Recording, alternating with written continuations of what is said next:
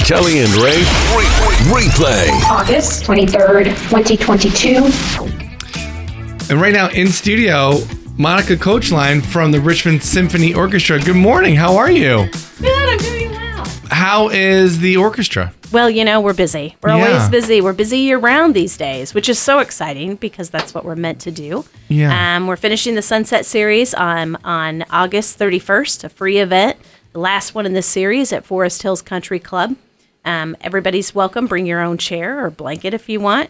And then we'll step right into the season. Wow. So no downtime. Not right now. Oh wow. uh, just lots of uh, momentum building. Um, you know, obviously, I think I mentioned before, um, uh, the symphony is undergoing a search for its fourth music director in 66 seasons. Wow. So we've had lots of longevity in the past, um, but we will. Um, we have seven concerts. That's an increase of six for us. Yeah. Five of those will be conducted by our candidates. Um, one. Oh, you will- have five candidates and each one gets to conduct a yeah, concert? they put together the programming. Wow. They're going to come get to know the orchestra. So we'll have our first candidate in September. He opens the season on September 17th, Luke Frazier from Washington, D.C. In October, we'll welcome Jacob Joyce from Indianapolis. In November, we'll welcome Wesley Schultz from Seattle. We'll have a Wow. brass Christmas concert in December. I'm very excited about. In January, we'll have uh, Richmond native Matthew Kramer from Indianapolis come back and Mm-hmm. conduct the symphony. In February, we'll have Andres Lopera from Columbus, Ohio Symphony.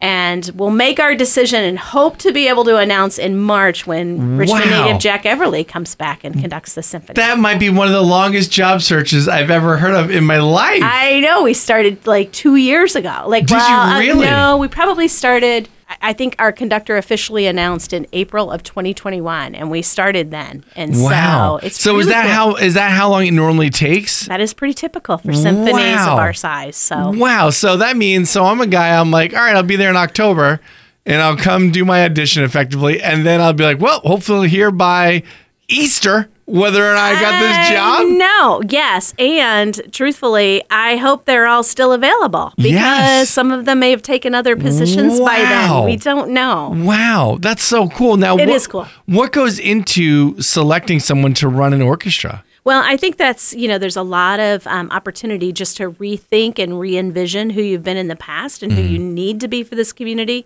You know, our last conductor stayed 25 years, and who the symphony was and who Richmond was 25 years ago is not who the symphony needs to be today. Mm-hmm. Yeah. And so, um, you know, we're looking for kind of um, someone who um, has vision of what we can be, new opportunities to bring to us.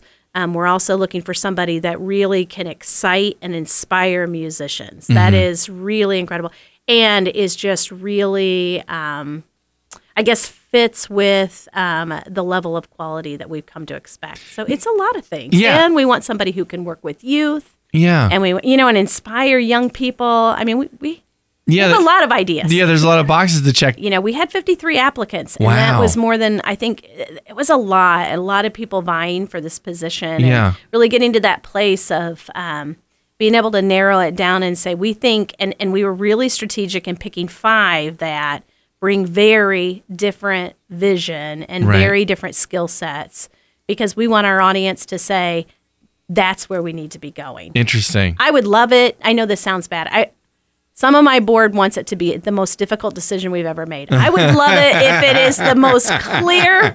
Like we all go that way. That was it. Clearly. Yeah. That's so funny. That's so so I don't funny. know. Well, I hope you get your way. I- the I do board too. because who I don't know who likes making I difficult don't want to. decisions. I don't want to make difficult decisions obvious and split the decision. board, and Yeah. the board goes, "Well, if I don't get this person, Yeah. I'm out of here." Oh my You've goodness! seen that happen Yeah, before. of course. Oh my goodness! You just raised. The, you keep raising the stakes on this. That's wild. No, it's a wild time. So Awesome. we're excited. All right, and so the first event of the year you said is It's September, September. 17th, and Okay. Luke Frazier will join us from Washington, D.C. Um, Luke brings a really unique, I think he will bring the uniquest program to the stage. I mean, Mm-hmm. I've seen the program, but he will have um, a, a vocalist on the stage, he will have a pianist on the stage, both rising stars, young women, and he will bring a tap dancer. Oh wow, That will accompany the RSO. So we're really excited. that's great. So go big, and if it Go works, big. it's going to be obvious. And if it doesn't work, It's just a show. there you go. Uh, September 17th. And if people want to go to the show, how can they do that? They can buy season tickets. Uh, youth K to 12 are free. Okay. Um, or they Okay. can buy single tickets on our okay. website, Season tickets or single tickets. richmondsymphony.org. Okay, perfect. Awesome. Monica, thank you for coming in. I appreciate it. Thank you.